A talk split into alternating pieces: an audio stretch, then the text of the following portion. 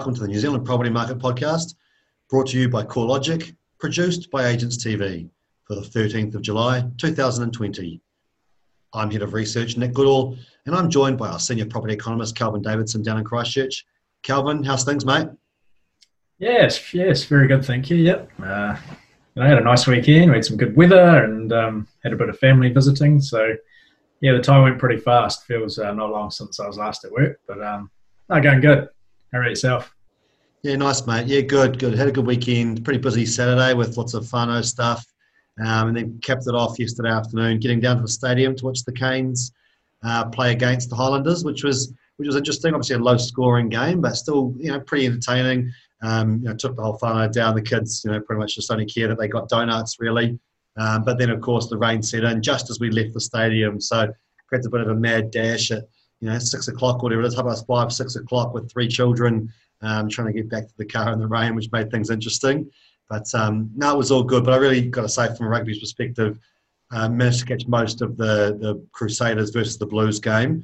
Um, and, you know, I was pretty encouraged by the Blues' performance to take on take on those Cantabs. But, yeah, as per usual, the juggernaut rolls on for the Cantabs, and, and they did what they do in that last 20. And some pretty amazing rugby, some silky skills from – Richie Mo'unga took it for them. Um, but yeah, maybe sets up that final game of the season where the Blues host the Crusaders. So let's hope there's something riding on that one for the competition.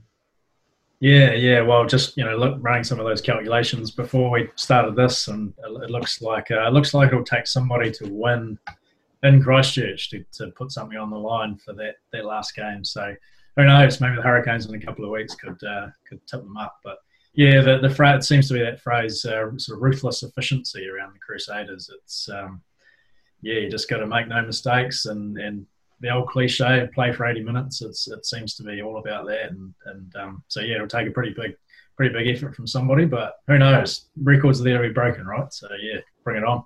Yep, to, to right, to right. Man, you've thrown enough cliches in that sentence to last us a week, mate. So well done. game, of two, game of two halves and all that. the boys tried their best. Yeah, good on you. Um, right. no, stick, to, stick, to, processes and um, yeah. Yeah, yeah. The game is isn't it one up front and then uh, the backs decide by how much or something. Yeah, all those ones love it. All right, let's move on. Let's move on. Let's get into some. Let's get into some property stuff, eh? Um, I want to touch on the early market indicators report first this week. Surprise, surprise. Um, I, I kind of say not too much to report on, but Last week, we did see a minor lift in appraisals generated by agents, um, actually up 2% on the prior week. So I'd still say it's pretty much seasonally typical, but it is interesting to see things hold up nonetheless, I think. So, yeah, but then when you flick through to valuations, um, those valuations ordered by the banks are starting to trend down now as well. So we may be seeing the listing side of things, supply side of things hot up a little bit better um, in this winter, this first winter month we may not see the same demand come through from the bank's perspective. So there's a little bit of a you know mix in, in how those two things balance out. Could be interesting to see how things play out for the rest of winter. Um, when we do actually look at new listings coming to market, which were holding quite high, um, but I thought it was worth looking at total listings as well because we always talk about the number of new listings. Really interested to see how many people are going to list their property. Were they listing it, you know, as we talked about from those surveys in the past, for the wrong reasons because they had financial difficulty or otherwise? I want to look at how many properties are actually on the market overall, because that's really going to tell you about the overall health of the listing situation and whether prices are likely to increase or decrease. Um, you know, I suppose the one that bucks the trend and it has for a wee while is Auckland, and it is well down on last year, but that was after a, a long period where listings had been growing for um, a couple of years, really, and that will ensure the level of prices, uh, pressure on prices, sorry, if, if demand holds up. So the fact that we've seen that drop in listings, demand holds up, you should actually see prices still hold up to some degree in Auckland because we're so so far behind where we were last year. Um, after a good couple of years where we saw listings start to improve. Elsewhere, um, the trend has been tracking down over the last few years. Sort of plateaued last couple of years after it had dropped away three or four years ago. Um, and they're really holding at those all-time low levels. So there's still not much stock for sale which is another reason we're sort of seeing things insulated at the moment. We've seen a little lift in the wider Otago region, sorry. Um, Canterbury Wellington remain at those low levels we'd seen previously, while Waikato and Bay of Plenty have been trending upwards over the last year or so. So I'd probably expect prices to hold up in those places where listings remain low. i.e., Canterbury and Wellington, um, and not so much in those where we've seen those numbers increasing. So, yeah, we'll continue to watch that one, but we do need to, I suppose, continue to pay attention to what's happening with listings for, you know, that short-term direction of where prices might go to. And then just round, rounding that out, I want to talk about rental listings as well. Um, I'd call it either flat or slightly down, but again, mostly following that seasonal normality. Um, in fact, I think you discussed the situation across the Otago region for someone in the media uh, late last week that was in the papers over the weekend or online over the weekend. Um, yeah, yeah, journalist from the ODT or Otago Daily Times, he, he was chatting about that. So his anecdotal evidence from from people that he had spoken to in the Queenstown market was there had actually been quite a rise, and um, so really starting to feel a bit of a bit of pressure in Queenstown in terms of those rental listings, and so yeah. Uh, again, it's it's it's probably we're, we're measuring. We've got these figures for the Otago region, which which kind of look normalish, and um, his his feedback from on the ground within Queenstown was was that things looked perhaps a bit worse than that. So yeah, there's there's always going to be um, you know different regional patterns, and and we, we really need to dig into that TA level information, I guess. But yeah, it's um, yeah probably a little bit concerning for the Queenstown market, I'd say. Yeah, yeah, I think maybe not unexpected, but um, interesting to see that that data come through nonetheless. But I think uh, previously we'd sort of seen these ups and downs occur in places even of like like Otago region, um, but it was actually quite typical compared to the year before as well. And the only one that when I was looking through the regional charts was actually the one that caught my eye was was the recent jump in Taranaki, where there was quite a strong lift. Um, you know, three or four weeks ago that held up quite high um, but it has now dropped back down to normal levels. So maybe maybe that you know that lift in new listings will cause a bit of an oversupply in that in that region, um, and we'll continue to watch for that one. But things have reduced back down, so maybe now back into normal levels. So those overall number of rental listings likely to have lifted. So you might see some some downward pressure in rental prices happen in the Taranaki region. And um, I don't know if there's anything else from the overall early market indicators report. Otherwise, um, I know that you were looking at the the rental figures that are that are put out by MBIE for June in terms of the bonds that are held. Was there anything else from a rental perspective that you picked up on? Yeah, the, the MBIE figures showed a bit of a slowdown in rental growth. So still rents rising, uh, but the, the growth slowed between May and June. So it was, it was five and a half percent annually in the year to May, slowed to four point eight percent in June. So a bit of a slowdown, but still still ticking along at that five percent mark that it tends to do. Uh, so nothing sort of too dramatic there. Um, but I, I, guess if the GFC is anything to go by, you know, we're going to see rental growth slow further during this recession. So that'll be you know, clearly something for landlords to, to keep an eye on. And I think more generally, uh, if you think of some of the things that have driven capital values or, or property prices for for invest well for the market as a whole, but but certainly investment returns over the last little while, big fall interest rates, um, shifted to income households some of these things can't be repeated. So I guess you know, thinking very long term here, it could be that investors really do need to focus on that that rental side of things and minimising costs, uh, as opposed to generating a lot of return from from capital gains. So it could be a sort of you know get down to the nuts and bolts type approach to to really generate those returns. Um, so unfortunately, in that environment with rental growth potentially slowing, that might just get a bit harder. So so yeah, definitely interesting times ahead for investors. Yeah, really good point. And I suppose that is why we're so interested in the rental listings market, the overall rental market, when previously probably hadn't been, you know, too too focused on it. Um, it's this this change in the market which is really causing us to pay way more attention to that area. So great to be get that data, and as you said, need to just get that next level of granularity as well, and get down to the TA level to really get into some of those insights um, at that level as well. Um, yes, I like that. And then uh, relative positivity from the preliminary ANZ Business Confidence Survey for for July, which was out last week as well.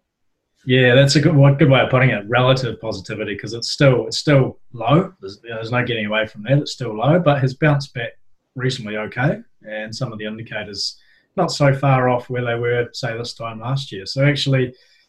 I guess it, it is like a range of other things. It seems like some economic indicators are and property market indicators for that matter are kind of normal. You, you might say actually taking a step back, they're not too bad. But of course, we all know there's some big, bigger hurdles to come. So I suppose we're, we're kind of operating normalish for now, but we've got to face up to you know, wage subsidies ending and all these pressure points that we know are coming later in the year. So, kind of okay for now, but let's let's um, you know not signal the all clear just yet. Yeah, no, fair play. And then just rounding out stuff for last week, your uh, weekly pulse looked at the apartment market, tried to take a little of a break outside of everything COVID nineteen. Um, what's your what's sort of outtake and what's going on that that space? Yeah, this is looking at uh, apartments new versus old, and um, focusing mostly on Auckland because that's where all the apartments are pretty much, or, the, the, biggest market. Um, and really, the, the key message is that first home buyers seem to be using apartments as a way in, and it's something we've talked about before. There's nothing kind of new, but it's good to see that uh, you know just confirmed again in the figures. So for for existing apartments, uh, they had about a 10% market share going back two or three years ago. This is in Auckland. That's now risen to 15. So so first home buyers getting more into that existing apartment market.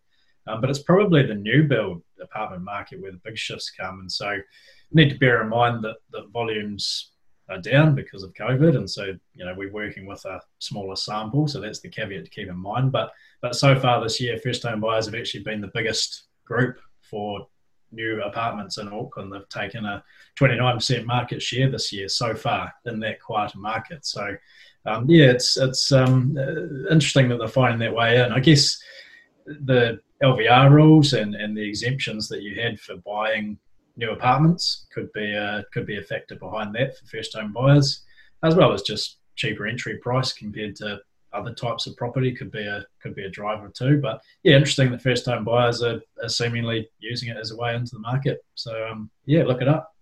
Yeah, yeah, I think that it does reflect you know a changing situation. If it's first home buyers that used to live overseas, um, you know, and they're actually acceptable of apartment living. You know, they don't want to have to worry about commute, especially if you're in Auckland as well and you want to live closest to town. Um, you know, very difficult to do in your own home. So then you go, well, we'll just live right in town and, and buy an apartment and, you know, see it maybe. Um, you know, the long-term goal might be to actually get a house, but if your stepping stone is let's buy an apartment, create some equity, you know, pay off your mortgage, start to pay off some of your mortgage before you can then, you know, move further out later on. Maybe that's part of the plan too, and just shows maybe different changing demographics and, and, and mindset of people in New Zealand as well. So probably lots of things at play there. Uh, but as you say, nice to be able to back it up with some stats and and um, got the full pulse out there, which is always published on the website if anyone's interested to go and read the full download on that one. Um, cool, yeah. mate. Well, actually, before we move on to what's coming up, the other thing I did want to talk about was the fact that we we finalised sort of version two of our regional property vulnerability report. Um, we haven't pushed this one out publicly at the moment. We're sort of providing it to clients. And so I just wanted to give a little plug there, really rating each of the different TAs, different cities or towns, if you like, as to how vulnerable they are to a, to a price drop in property.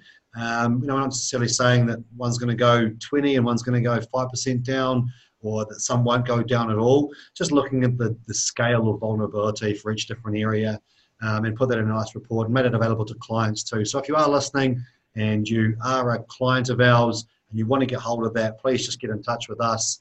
Um, you know, or, or your account director, if you've got someone else you deal with at CoreLogic, just get in touch and we can obviously provide that, that report through to you as well to get a feel for what's happening across the country and sort of how we've rated or ranked each of the different areas for, for property vulnerability on that one as well.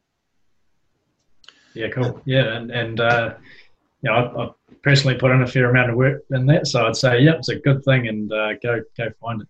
I guess a general um, sort of a, you know a very high level summary would be that tends to be the the smaller provincial centres that kind of look less vulnerable. Um, I guess broader economies and perhaps um, affordability hasn't got as as as bad or as as hasn't deteriorated as much as some of those main centres. Whereas the ones who came in a bit lower on the scale do tend to be those centres with some more international tourism and maybe affordability has declined a bit. So that's a general overview, but obviously lots more detail in there. Yeah, exactly. I mean, you know, we know that you know things we were expecting to see, like Queenstown rating really badly, um, came true in, in our rankings as well. You know, worth maybe even touching on the fact that, and we've had this question since we released the report to, to one of our clients, was about the Tiwai Point aluminium smelter, of course, and how that would impact the local economy down south including the property market. And I think that, you know, actually we pointed out in our, um, our media release for the house price index at the start of last week, before the Tiwai point information came out, that we we did note they were heavily exposed um, to any big change in in the Tiwai point um, smelter due to so many people having jobs there, and anyone that's got a job in the smelter, it's part of the Southland district, but many people live in Invercargill. Um, you know, those people, if they did obviously lose their job and have to find something somewhere else, if they get it locally, then fine, but many might have to move away as well, which might mean an oversupply of property or reduction in demand, and so might leave the property prices exposed in that area as well. So some of those areas that have a heavy reliance on one industry, Kawerau is another one with the paper mill there, um, you know, heavy reliance on one industry, one factory, whatever it might be, and we're always going to show up quite high at that left-hand side of the most vulnerable.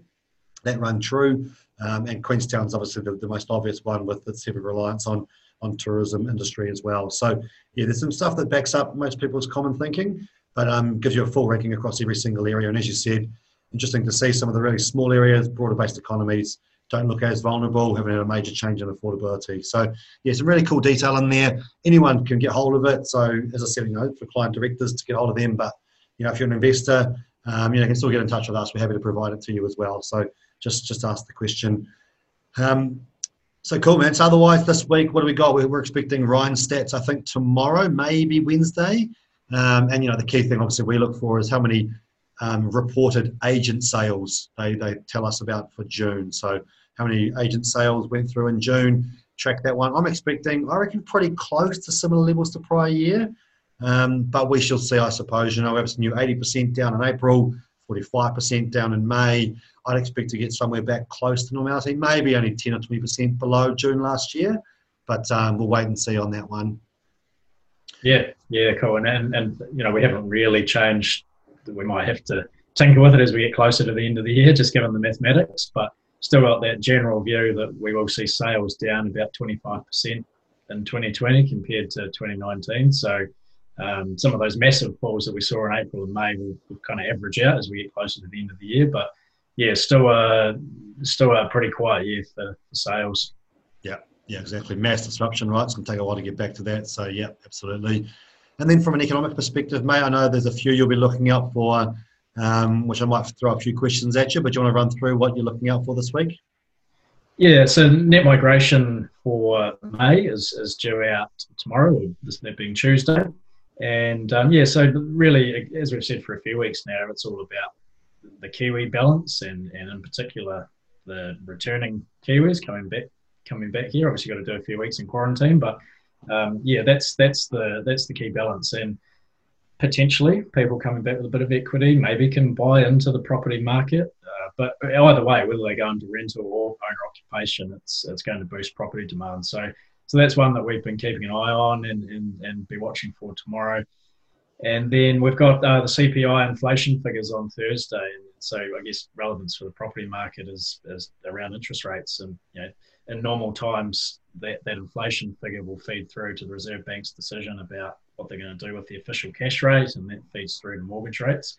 Um, but the Reserve Bank has a dual mandate now, so uh, the CPI inflation is part of it, but also maximum sustainable employment as part of it too. And I suspect uh, the Reserve Bank won't actually be too concerned about inflation at the moment. They'll, they'll just do its thing. What they're really worried about is what's happening happening on the employment side of things. And and so, you know, as we see unemployment rise, that's where their their reason for action is coming from, I guess, and, and what they'll they'll or the expectation is that they'll do more quantitative easing, and so the idea there is to just help the economy that way. So um, so yeah, that figure's out on Thursday. But as I say, monetary policy probably at the moment much more dictated by the labour market side rather than the inflation side. And so, when from the inflation perspective, as you say, if that quantitative easing program extends, that would likely push inflation up, right?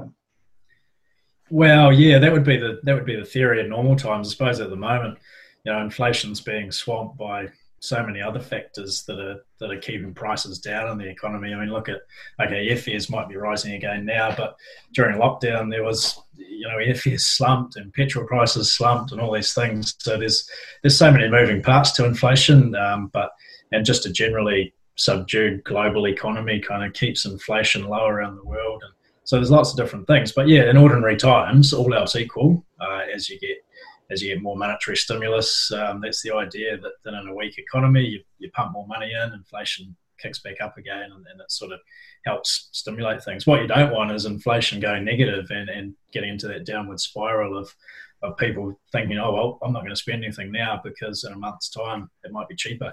So um, it sounds a bit sounds a bit weird to to um, to want inflation, but you know, in, in, the ideal world, you have some inflation, but not too much, and because uh, you don't want prices falling really, because then people stop spending altogether, and you get into that spiral. So yeah, it's uh, it's um, can get a bit uh, it's you know subjective judgment on some of these things by the central banks, but um, yeah, that's that's the theory anyway. No, gotcha. Makes a lot of sense. And then um, our, our fancy new, not ours, but the uh, the nice new monthly economic measure for June, which will be really interesting. And we know that that's the one that's a joint measure from a number of government agencies, which give us a really early heads up on GDP. So that'll give us a feel for Q2 GDP, even though they've said it's not a preemptive measure of GDP. Yeah, it, measures. It, will it'll give an indication at least. You know, that's that's the thing. They've they've been at pains to say that it covers different things and is measured differently and all this stuff. But um, it's still measuring economic activity, and you know, in principle, it's sort of a similar thing. So yeah, it was down down 19% year on year in April and down 6% year on year in May. So it'll be interesting to see whether it gets closer to zero in June, and um, you know, therefore, we'll have a pretty good guide on on what GDP is supposed to be for Q2. We won't know that for another few months. Um, we will have had another few of these monthly indicators by then. So, um, so yeah, I think it's uh, it, will definitely one that's definitely be one that's watched, and um, hopefully uh, gets gets closer to that that sort of magical zero or or um, same as last year. So yeah, that's that's due out end of the week. I think that's Friday. Yeah, cool. Okay, well that could be a really good indication for, you know, like I said, if we're back to some level of normality certainly what we've been talking about the property market last week or so, that all these measures are looking relatively normal for this time of the year. Um, and it is relatively normal because it's not perfectly normal. Um, and that could certainly be a really good indication of the economy being some way back to normal, accepting the fact that yes, there's going to be large chunks of the economy which aren't anywhere near normal, especially those relying on international um, uh, migration and tourists. So yeah, it's going to be made up differently, but certainly could be somewhere back there. So that'll be that'll be certainly interesting to, to keep a track of. Um, otherwise, this week I think it's just a few things we're getting done. So I'm filming the monthly video on Wednesday um, to try and keep everything down to a sort of five minute take. But worthwhile getting out there, and obviously, if you if you do see that one and check that one out, please feel free to share that one around your um, circles. Um, otherwise, mate, I think that we're still trying to line someone up for a valuations pod, is what I want to call it. Um, looking at you know what are the different valuations out there and how they all created and what do they mean. Um, hopefully soon, so I'll chase a few people up this week. Otherwise, we did get a question on Instagram, which I got notified of this morning. It was around inspections to a property, so I want to just get some, um, you know, probably some expert to answer that one rather than us who look more at the, the broader market perspective. So I just want to acknowledge that question and say, yep, we'll come back to that one when we get an opportunity. Um, otherwise, mate, is there anything else top of mind for you that's going on at the moment or interesting?